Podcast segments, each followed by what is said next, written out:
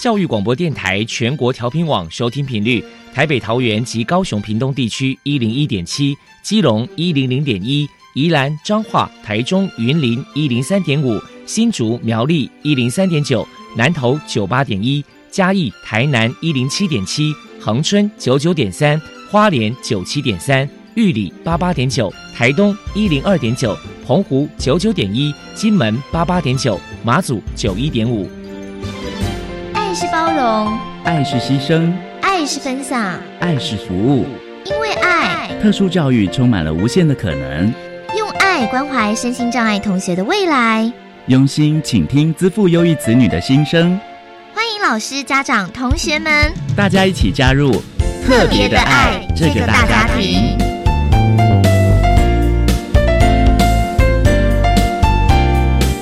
本节目由教育部学生事务及特殊教育司指导，国立教育广播电台监制，欢迎收听。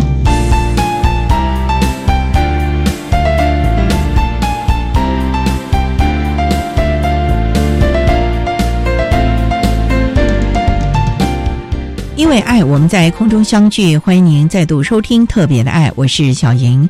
这个节目在每个星期六和星期天的十六点零五分到十七点播出。在今天节目中，将为您安排三个部分。首先，在“爱的小百科”单元里头，波波将为您安排“飞翔云端”的教室单元，为您邀请彰化特殊教育学校的校长王志全王校长为大家说明彰化特殊教育学校在人权教育推广的成果，希望提供家长老师可以做参考了。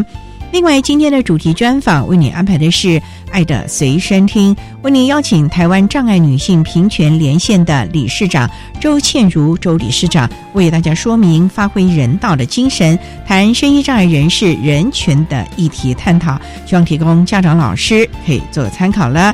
节目最后为你安排的是《爱的加油站》，为您邀请国立中山大学机电与机械工程学系博士班的杨博宇同学，也是一百零七年总统教育奖的得主，为大家加油打气了。好，那么开始为您进行今天特别的爱第一部分，由波波为大家安排《飞翔云端的教室》单元，《飞翔云端的教室》，特殊儿是落难人间的小天使。老师必须要拥有爱的特异功能，才能够解读与引导特殊儿。教师是特殊教育非常重要的一环。我们邀请相关的老师分享教学技巧、班级经营、亲师互动等等的经验，提供给教师们参考运用哦。Hello，大家好，我是 Bobo，欢迎收听《飞翔云端的教室》。今天我们要探讨的主题是人权教育。我们特地请到了彰化特殊教育学校的校长王志前先生来跟大家分享人权教育的推广成果。首先，我们先请王校长来谈一谈彰化特殊教育学校推广人权教育有多久的时间，还有目前实施的成效如何呢？国立彰化特殊教育学校呢，是位于彰化县的社统哈。我们是以招收中重度跟极重度智能障碍为主的孩子哦。那因为我们是招收身心障碍孩子，所以我们特别会重视孩子的人权教育。那随着时代的进步，观念的更新跟教法呢，那我们也会来更新我们的一些观念哦。那譬如说，最近我们的秘书去参加儿童权利公会回来哈，他就告诉我们说，孩子的隐私是很重要的哈，但是孩子的身高体重算不算隐私？那因为我们孩子有些是过重哦，那我们老师在教学的时候呢，我们会帮孩子列一个努力的目标，然后黑板上把每个孩子的体重列出来，然后然后教导孩子说，我们来努力达标等等之类。可是家人在一个新的观念当中，我们认为说，哎，那个体重是孩子的隐私。我们不应该在全班的面前公开来哈。那我想这个部分呢，我们会不断的 update 来去做更新我们的教材跟教法。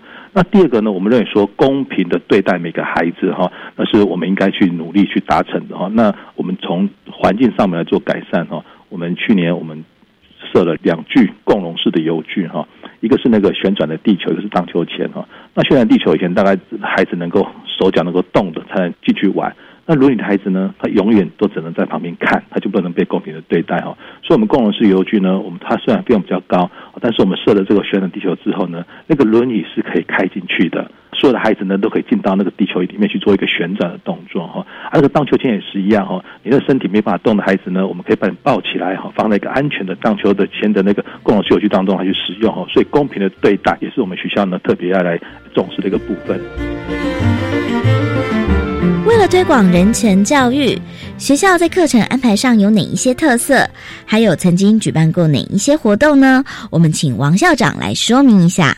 呃，我们学校的人权教育，我们最努力来推动的是，希望让孩子都能够自我倡议，哦，让孩子能够表达，能够选择哈。我们除了在教学上面，我们特色课程哦，还有社团孩子可以选择之外呢，还比如说班上的干部的选举等等之外，那我们还会办一些有关的人权的讲座。那另外，我们特别会重视友善校园的宣导，我们的性别平等教育、反霸凌教育啊，会根据不同的部别和孩子状况哦，来设计不同的宣导的活动哦。那另外，我们张特的一个特色就是模范生的选举。哦，这样选举活动从创校以来到现在二十几年哈，每年都是这样子哈。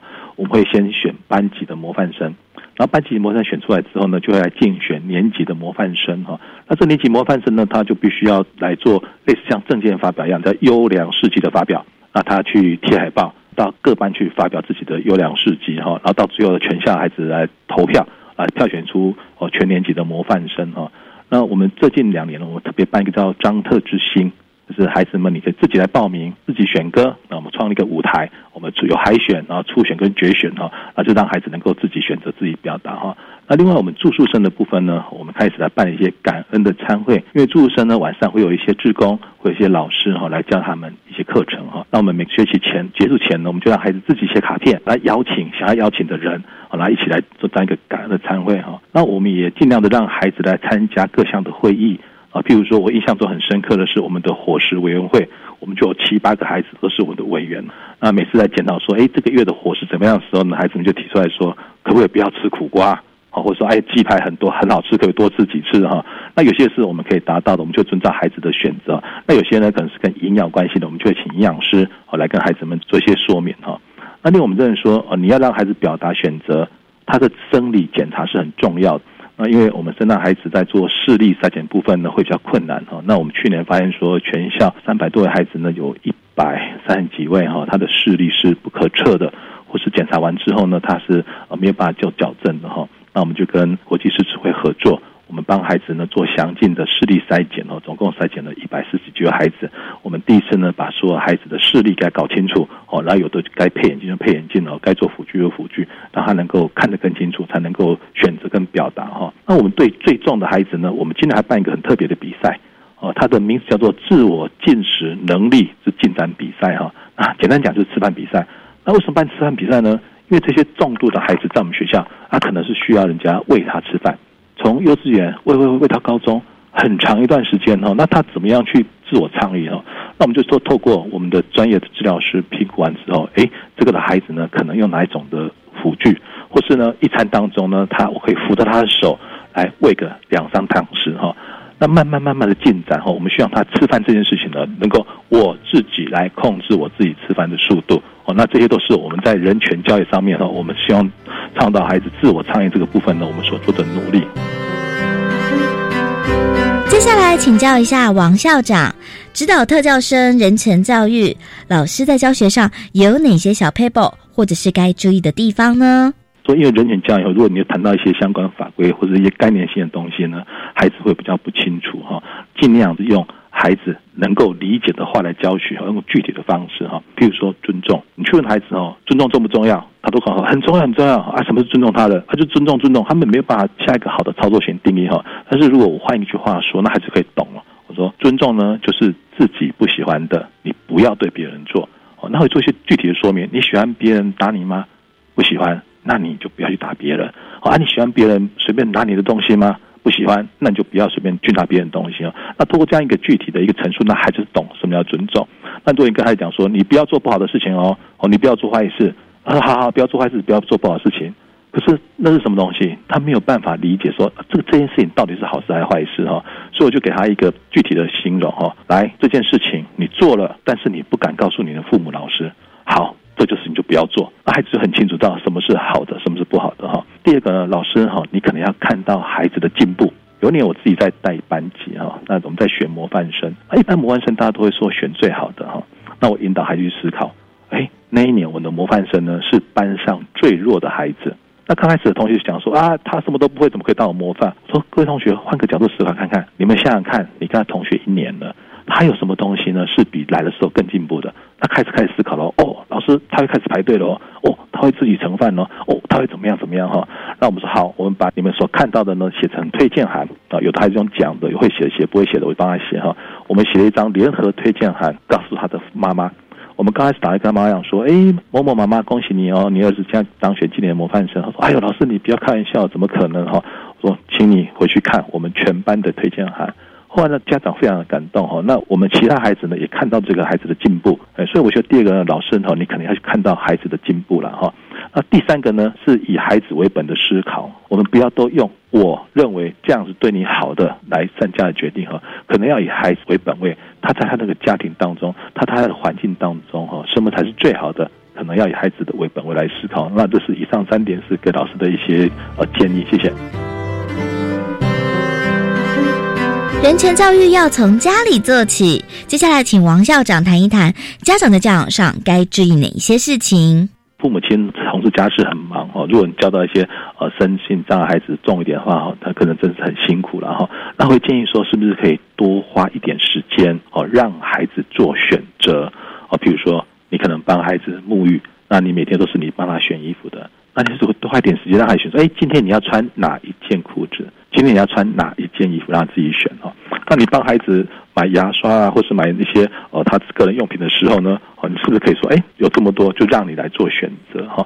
那包括天气冷了，要不要穿衣服？我想很多父母亲说，哦，很冷就帮你塞很多很多衣服哈。那其实天气冷不冷哦？如果孩子的感觉是没有什么特别状况的话，他自己可以感受得到哈。那你就让他自己选择。那有些家长会跟我说，哎，感冒不要乱。但是其实我们人的一生不是就会感冒很多次吗？好，让孩子他做选择，然后去负责。那我想这样子的历程哦，多让孩子选择。好，这是我们当父母亲可以做的哈。一直到什么样程度？包括我们孩子到高中，孩子能力不错，可是父母亲不敢放手，都是用接送的。那是不是可以开始训练孩子自行搭乘交通工具呢？搭公车、搭火车？那家长会说：“哎，丢掉怎么办？”那我们是不是就给孩子一只手机？他不见了，或者他没有在定时出现了，我们可以打电话，他可以接。哦，那时候我觉得说，家长们呢，可能放手多一点时间，让孩子选择，是我们可以来做的事情。谢谢彰化特殊教育学校的校长王志成先生接受我们的访问。现在我们就把节目现场交还给主持人小莹。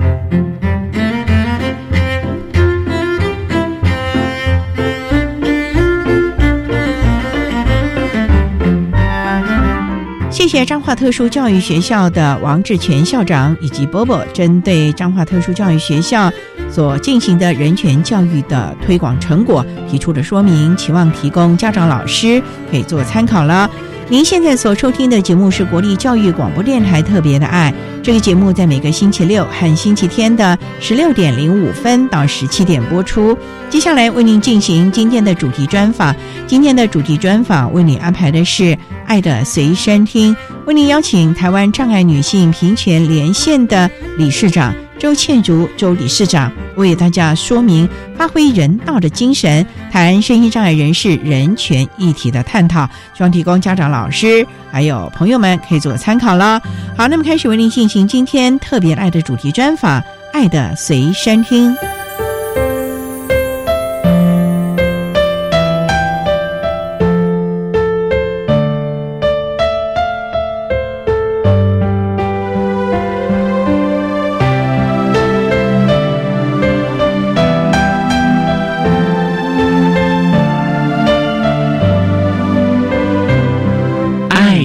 随身听。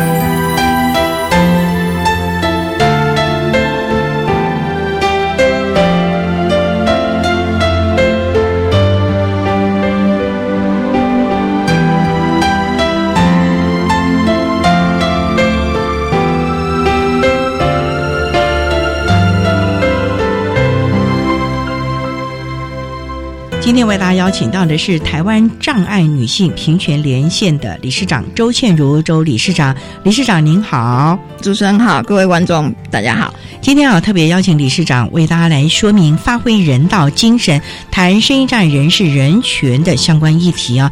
那首先啊要先请理事长为大家介绍，我们刚才介绍您是台湾障碍女性平权连线的理事长，请问这是一个什么样的一个平权连线呢？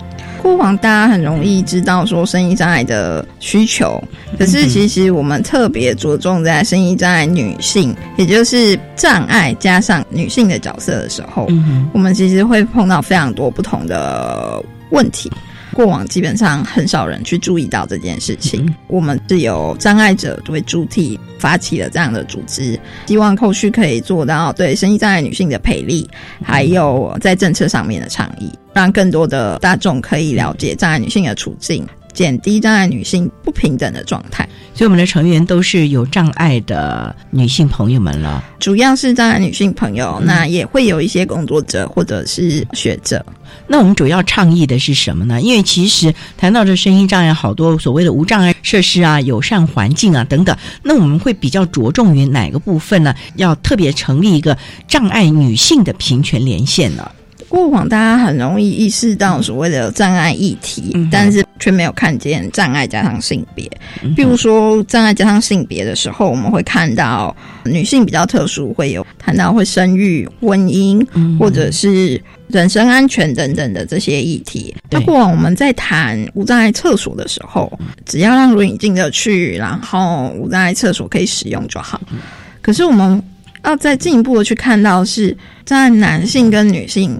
其实生理构造上很不一样，特别是在女性会有经期的问题，嗯嗯，所以我们会需要除了进得去之外，除了有一个马桶之外，我们可能还需要一个像是照顾床的状况，尤其是急救身上的女性，经期来的时候，她可能需要一个平躺的空间，可以让她更换卫生卫生棉的东西，所以还必须要有这样的一个设施哦。对，你不说我们大家都没有考量到，因为我们都没有遇到这样的一个情况，所以。就是要由你们来让大家了解到，其实你们真的有这样的一个需求，而且真的在这样的一个所谓的无障碍厕所当中，其实仍然会让你们觉得非常的不方便，没有达到需求。对，那目前这个部分推广的如何呢？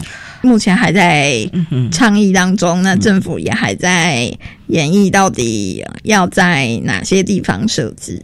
其实哪些地方是应该是只要是无障碍厕所，应该都可能要考量到吧？是对，因为它基本上回到一个权利的概念来谈的话，会是你就是需要这样子的空间，你才有办法出门，才有办法后续的做进行的参与，也才能够真正的参与社会大众所有的活动。否则的话，就无形的禁锢你们在家里头，对，就会变成今天只要进起来，我就。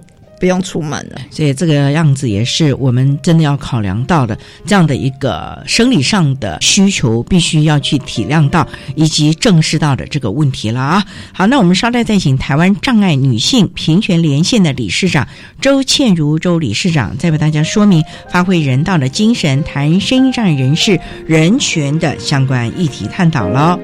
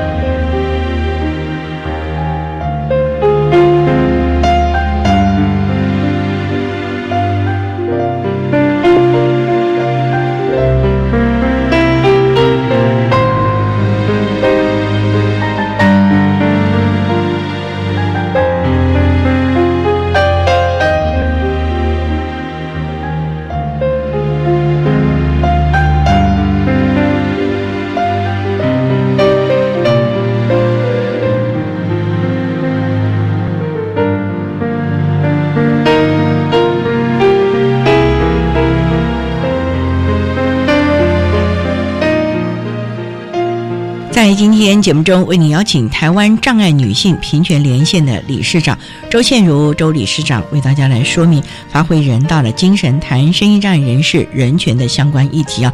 那刚才啊，周理事长为大家提到了台湾障碍女性平权连线，基本上呢，在诉求的就是我们女性的障碍者在如厕甚至在安全呐各方面的问题，应该来多多的注意到，以及我们过去啊没有感同身受，现在应该来呼应的这个部分了。今天的议题谈到的是有关于这个人权呢，想请教周理事长啊，在人权这个部分，我们台湾障碍女性平权连线诉求的人权，会不会就是又更包罗万象，而且更深入了呢？人权这个概念真的就是包罗万象了，不管是从教育、环境，或者是人身安全，或者是就业或者健康等等，其实都会是我们关注到的议题，甚至是经济上面。包括他的就业啊等等的喽。对，那想请教啊，为什么要重视这个议题呢？例如，国际虽然在正视，可是我们感觉好像有些国家仍然置之不理啊，甚至于我们看到有工作权等等的剥削啊，甚至对女性，甚至于对儿童童工啊，有所谓的血汗的这种的称呼啊。这也是为什么在女性平权连线需要成立，然后开始。透过不管是政策倡议，或者是现在也常用 FB 开始宣传一些我们在倡议上面提供的议题，希望让所谓大众开始也注意到这样子的议题。那所谓的人权包括了哪一些的权益呢？如厕权、受教权，还有哪一些呢？我们目前大概有个方向，可能比如说像是受教的部分、人身安全，或者是就业、工作权，再是健康等等，比较大的方向大概会是这些。那回到生活当中，它其实是非常非常多、非常非常细致的。就是换一个说法是，如果一般女性有什么样的权利，障碍女性也应该要有一样的权利。它是不能够被区隔或者是被漠视的。那我国有相关的法规来规定保障障碍女性吗？目前像是《生意障碍权益保障法》，它有一些条次是保障了障碍的权利，但没有特别提到性别的部分，就是障碍女性的部分。台湾最近几年签了很多个权利公约，特别是《身心障碍者权利公约》，还有《消除对妇女一切形式歧视公约》，也就是 CEDAW。这两个公约呢，都特别提到了。障碍女性的一些处境，需要政府有一些积极性的措施，消除这些不平等的情况。所以这个部分也是大家必须来多多的注意。那国内目前的状况如何呢？我们虽然签了这些的法规，甚至于公约，嗯，那真的有落实吗？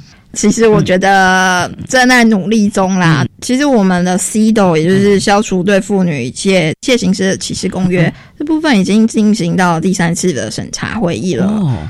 这一次国际委员们也还是特别提出来，譬如说像是。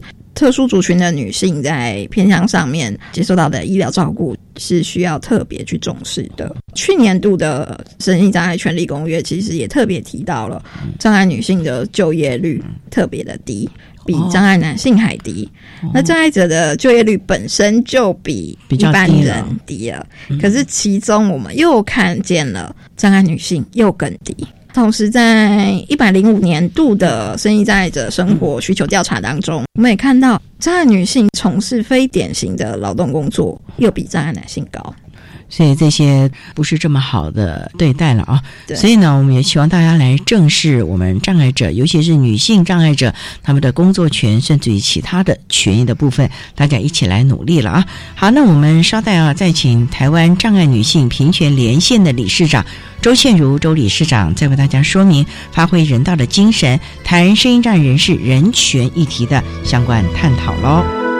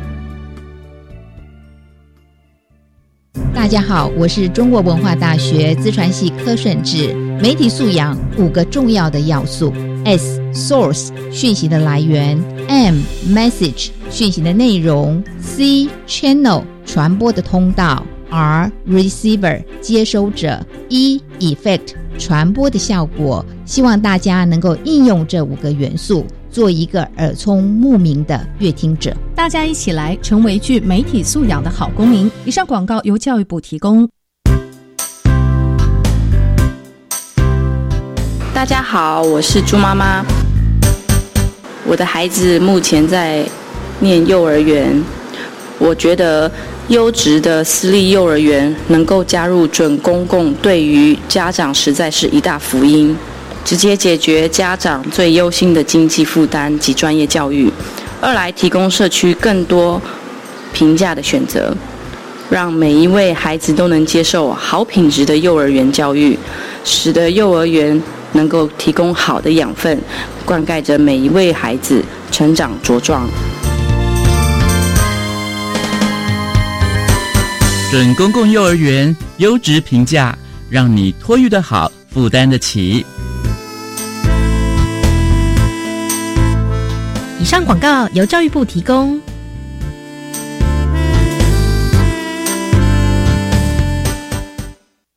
管那么的水，罗嘎西木啊！大家好，我们是 OK 合唱团。您现在收听的是教育电台。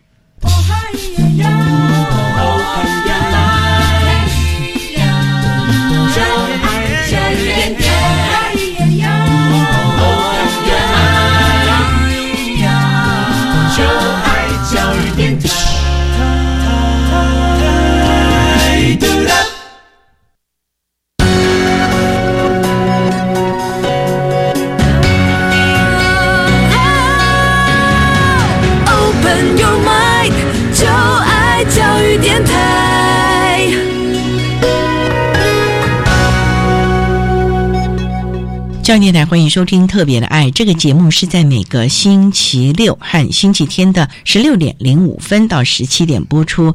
在今天节目中，为你邀请台湾障碍女性平权连线的理事长周宪如周理事长，为大家说明发挥人道的精神，谈声音障碍人士人权的议题。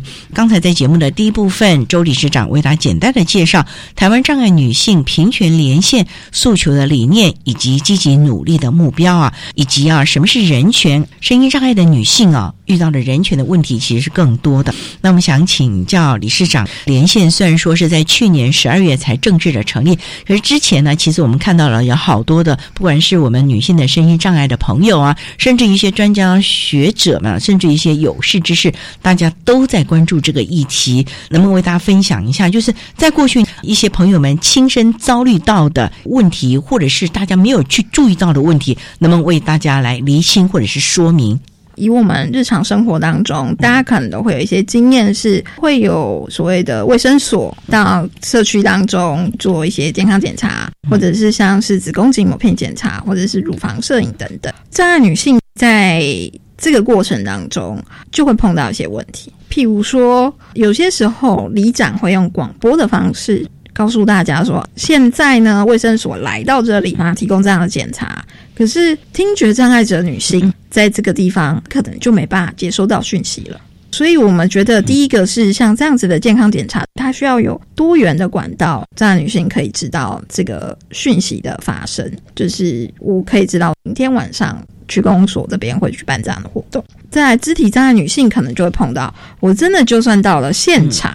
结果子宫颈抹片车上不去，阶梯对，有没有那个升降梯？是，甚至于那个诊疗床恐怕也都上不去吧？对，或者是乳房摄影一定要站着，对。但是对于坐轮椅的使用者来说，他就没有办法做检查。那我们也曾经询问区公所这个问题该怎么办？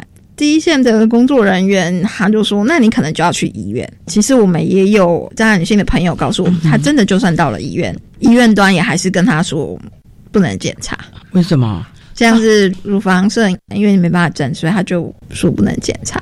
今年我们就我们连线当中有成员进入了性平委员会，所以我们也积极的希望透过政府在这个部分跟医疗单位、院所做相关的沟通，起码在照乳房超音波或者是乳房摄影的时候，能够坐着来照这个。这个可能就会牵扯到，譬如说院方在进相关的设备的时候，有没有考虑到多元不同的族群，这都会是一个需要去注意的地方。这是有关于在医疗院所检查常常会遇到的问题。那进诊间诊查应该还好吧？进整间检查的话呢，又是另外一个状况哦。怎么说？如果以妇女疾病来说，嗯，因为有些时候是需要触诊的，可能医生就会请你移动到诊查台上，可能就会产生问题，因为诊查台没有办法调整高度。像是我们曾经有一位障碍女性的朋友，她是一位怀孕的孕妇，平常她的转移位她可以自己来，可是这个诊查台呢，因为要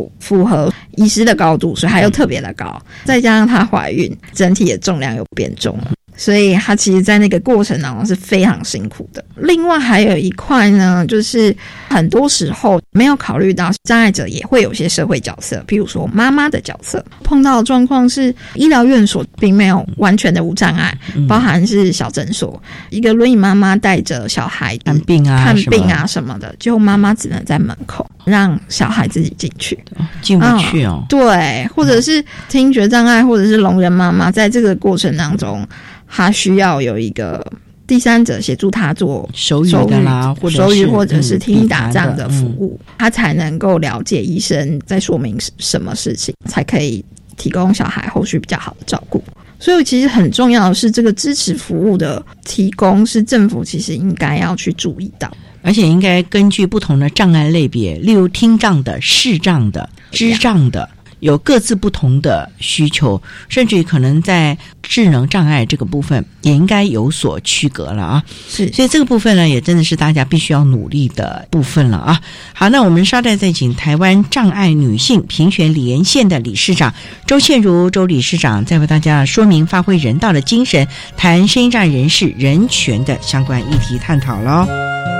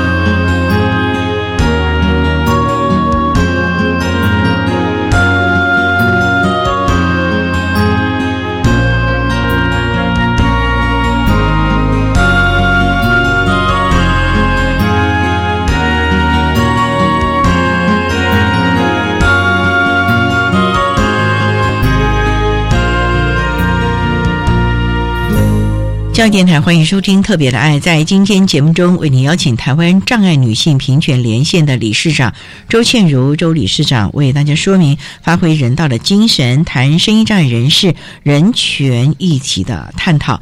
那刚才啊，周理事长为大家谈到了，在我们障碍女性啊。在就医权方面呢，真的是遇到了蛮多的问题，包括了诊查、治疗啊等等这些啊，可能都要特别的去注意到了。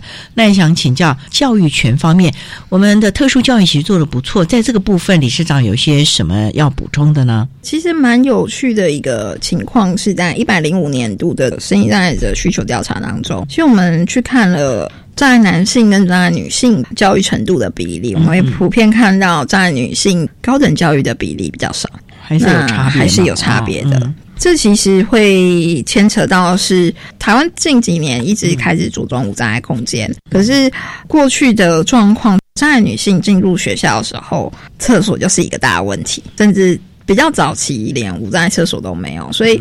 比较年长的障碍女性，他们在选择进入校园的时候，家长都还要先到学校确认有没有无障碍厕所，有没有马桶。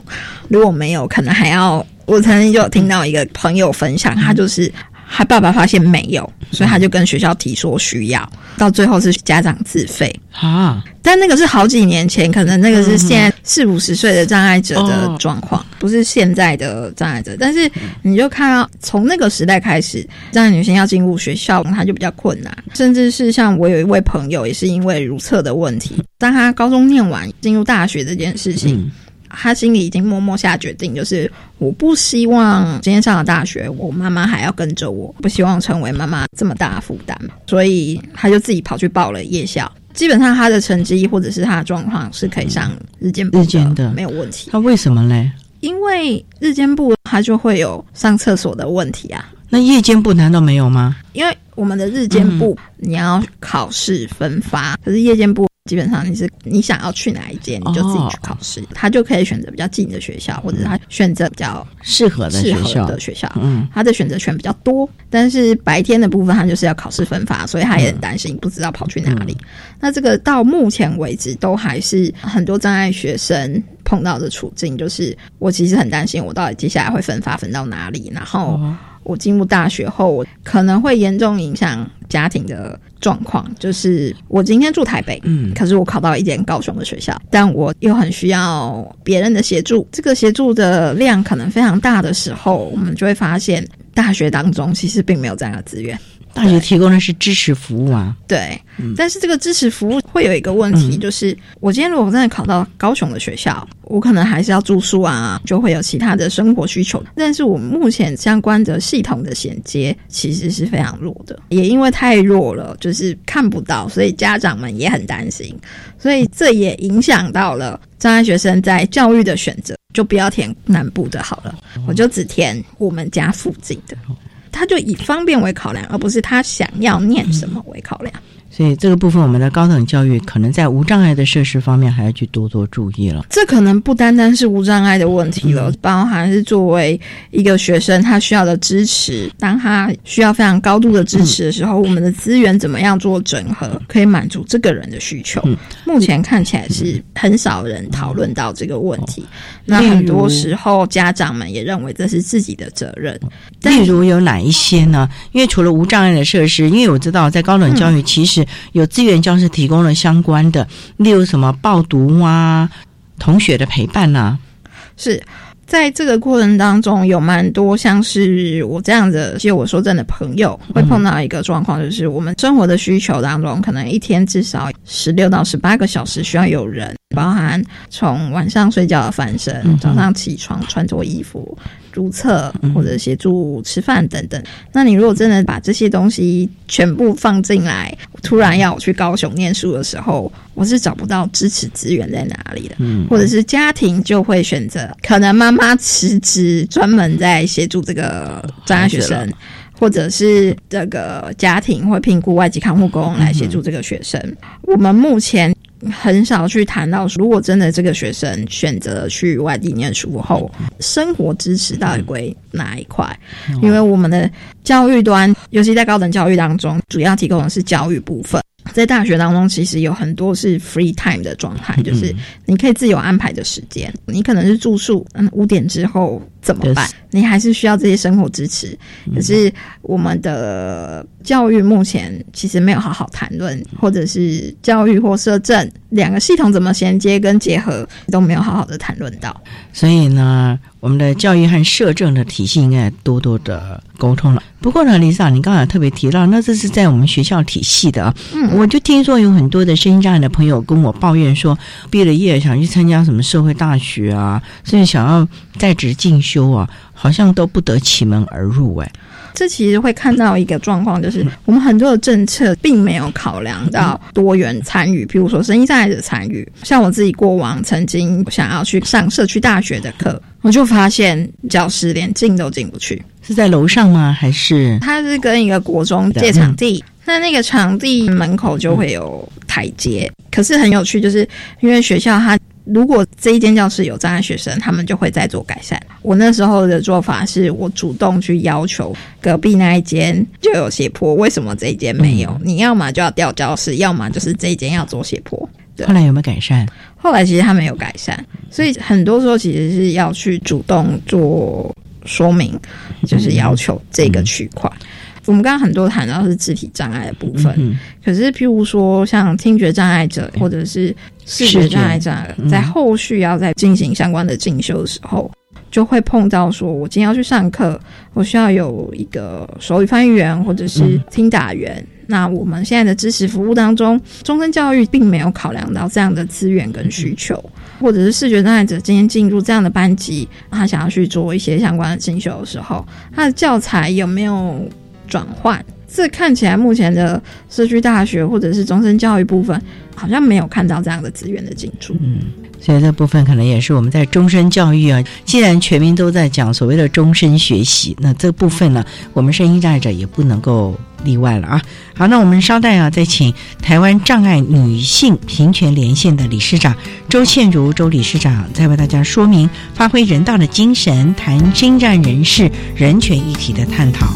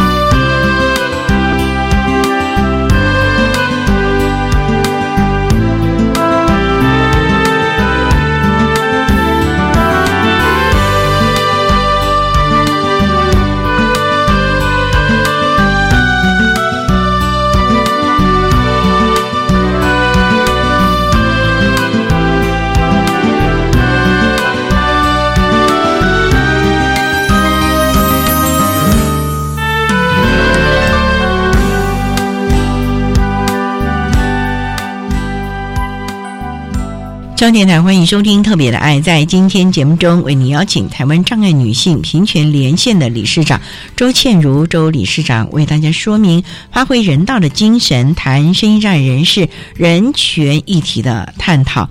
刚才啊，周理事长为他谈到了我们声音障碍人士在教育方面呢，目前还有一些力有未逮的部分呢，期望大家一起来努力了。那另外在工作权的部分呢，理事长有没有朋友们或者是相关人士的一些？经验跟大家分享呢，在工作权上面，我们会发现很多生意障碍者在毕业后开始找相关的工作，其实非常的不容易。去年度 CIPD 进行了国际审查，他，就特别提到了生意障碍者的就业。虽然我们目前国内有所谓的定额禁用制度，也就是这个公司有一定的比例一定要禁用身心障碍者，可是国家。所谓的审查委员们也特别提到，就是台湾已经进行这样子的定额禁用，可是我们的身心障碍者就业率还是低的，所以要重新的检讨是不是定额禁用其实是不足够的。另外一块是身心障碍者在进入就业市场的时候，会碰到各种不同的状态，包含最常碰到就是雇主的不了解跟歧视。就是认为说你可能坐轮椅，或者是你可能是厅长，或者是你是市长，所以就否定了你的工作能力。像肢体障碍者最常碰到就业上面，可能连找工作上就会碰到一个问题是就业场所有没有无障碍。如果今天连就业场所都没有无障碍，我可能就没办法没办法进去了。嗯。曾经有一位朋友，他的学历也很高，已经念到硕士。他在寻找社工相关的工作的时候，最常碰到就是那个单位无障碍是有问题的。本身应该也是 NGO 组织的，啊但是我们没有要求 NGO 一定要无障碍啊。而且 NGO 其实反而面临了双重的弱势。所谓的双重弱势，NGO 因为更没有钱，所以他们租的办公室。障碍更高哦，这其实会牵扯到国家整体在相关的建筑或者是相关的技术法规上面。台湾早期一栋建筑盖下去就是要用好几十年，可是我们有很多的建筑好几十年前盖的时候，并不注重无障碍这件事情。所以我那位朋友在很多面试的过程当中，处处碰壁，很大的因素是因为无障碍，因为我们。早期的四五层楼的公寓都是没有配备电梯，是甚至于斜坡的。是虽然有一些部分在慢慢改善，可是那个楼层鉴于整体住户的问题，可能还是有状况了。对，所以 NGO 相对因为经费的关系，比较会有困难去租所谓的新大楼或者是无障碍的这种大楼。所以通常都是会比较在二三十年前的公寓，很多就没有障碍。那另外还有像是听觉障碍者在面试的时候，或者在工作上会碰到的一个状况，是在跟老板沟通的时候，主管愿不愿意在沟通上面做一些调整？譬如说，像我有一位听觉障碍的朋友，他之前在部门里面负责自工的业务。我们会有一些刻板印象是，志工业务你要跟很多人沟通，哎，对呀，对呀，那怎么办？你是一位听语障的朋友，你这样子沟通会不会有什么样的问题跟需求？可是我们别忘了，我们现在有很多的 Line 手机科技，其实三 C 产品对。反而他的主管就想到一个方法，是就把志工们全部都加进同一个赖当中，所以未来就是用赖跟志工做沟通。哦，这也是变通的方法。是，但是当他换了另外一个主管的时候，他的主管就会不太能接受，能接受这样的状况，或者是他的主管都会是透过其他人在跟他沟通。可是明明就是有一些工作的方法做一些调整，他就可以直接跟障碍者沟通了。所以在障碍者在就业上面，其实会碰到很多时候是雇主。的一些刻板印象，或者是在工作方法上面的调整，相关的同仁或者是雇主愿不愿意再做这样的调整？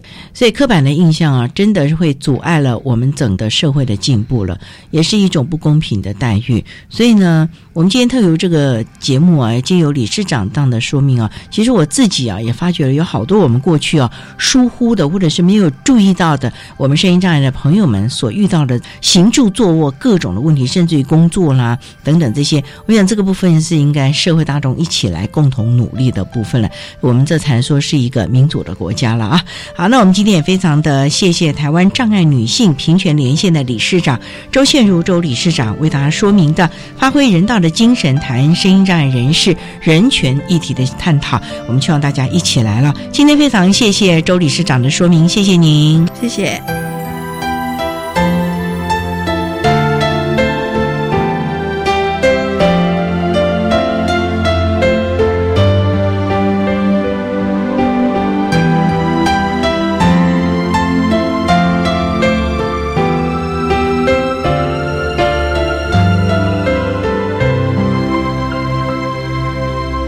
谢台湾障碍女性平权连线的周倩如理事长为大家针对了身心障碍人士的人权议题提出了说明以及努力的愿景，希望提供大家可以做参考了。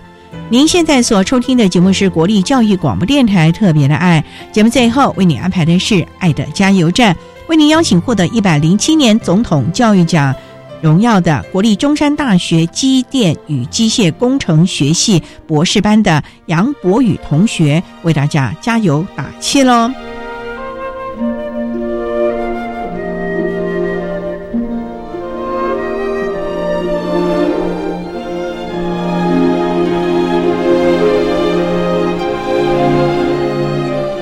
爱的加油站。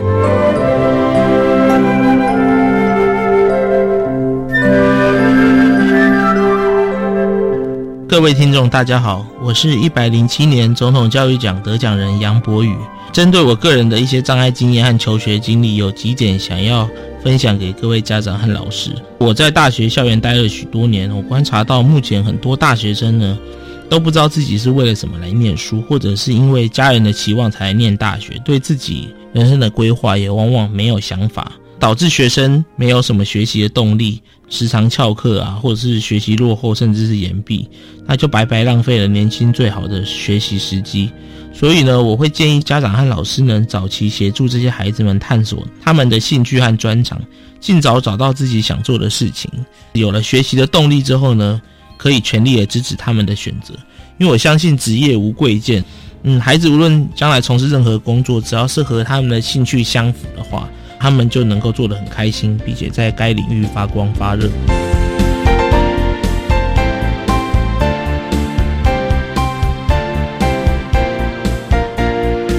今天节目就为您进行到这了，感谢您的收听。在明天节目中，为您邀请获得一百零七年总统教育奖荣耀的国立中山大学机电与机械工程学系博士班的杨博宇同学，为大家分享生命的风华，谈深圳学生生命教育的教学以及重点的方向，希望提供家长、老师还有同学们可以做个参考了。感谢你的收听，也欢迎您明天十六点零五分再度收听《特别的爱》，我们明天见了，拜拜。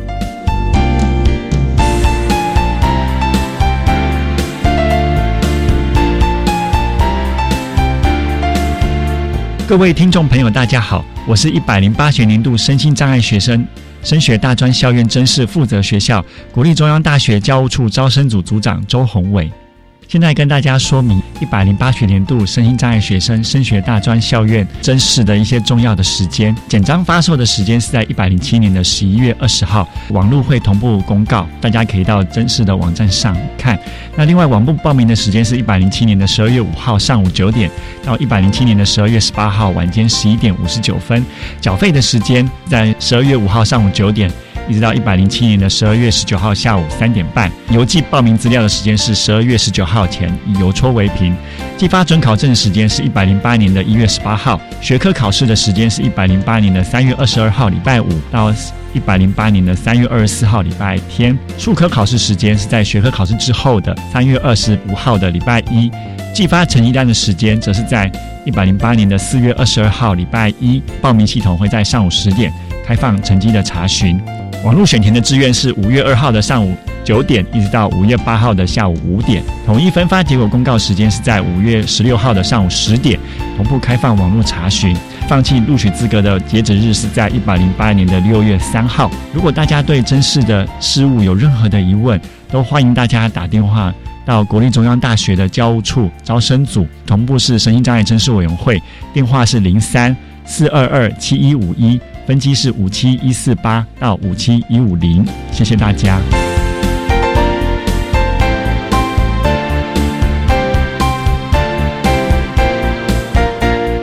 各位听众，大家好，我是一百零八学年度身心障碍学生适性辅导安置总招学校国立二零高级工商职业学校的校长郑玉珠。针对一百零八学年度身心障碍学生适性辅导安置，在此说明相关事宜以及注意事项。一百零八学年度桃园区为自办区，请特别留意要看桃园区的简章。一百零八学年度高级中等学校的集中式特教班服务群科。改为服务群十一个科十五个领域，请大家也特别留意各科别需要的相关的能力。接下来呢，要告诉各位，一百零七年的十一月十五号简章会上网公告，可以提供下载。十二月二十八号，我们所有的开缺名额会确定。一百零八年的一月二号到一月十九号进入自愿试探模拟选填的作业。一百零八年的二月十三号到二月二十三号，国中端要完成网络的报名作业。一百零八年的四月十三号，要安置高级中等学校集中式特教班的同学，要记得来参加能力评估。一百零八年的六月五号，公告所有的安置结果。一百零八年的六月十八号。到六月二十三号是安置在特殊教育学校、安置在高级中等学校集中式特教班的报道日期。安置在高级中等学校的，请特别留意，在一百零八年的七月十号到七月十二号是我们的报道期间，期待我们的孩子都能够在喜欢的学校就读适性的学习。